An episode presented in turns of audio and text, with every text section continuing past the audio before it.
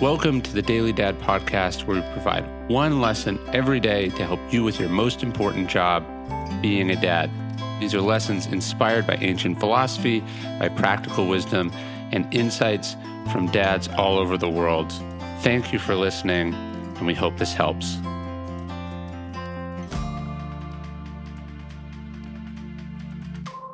Just pick yourself up.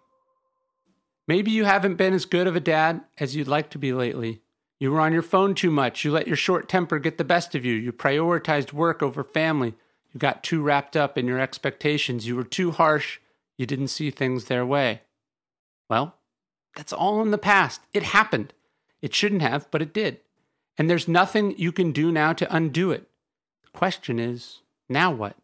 We have the power at any moment to get back on track. We can always choose, always, to return to the standards we want to live up to as parents.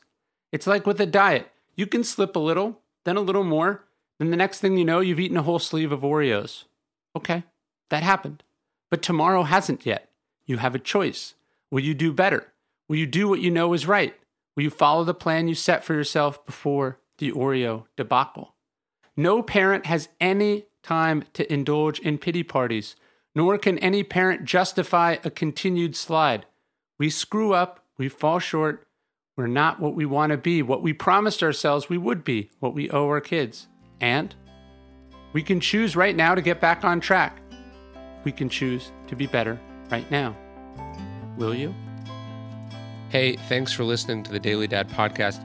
Please leave us a review, it helps. Tell your friends, share this with other dads. And of course, you can sign up for an email version of this podcast at dailydad.com.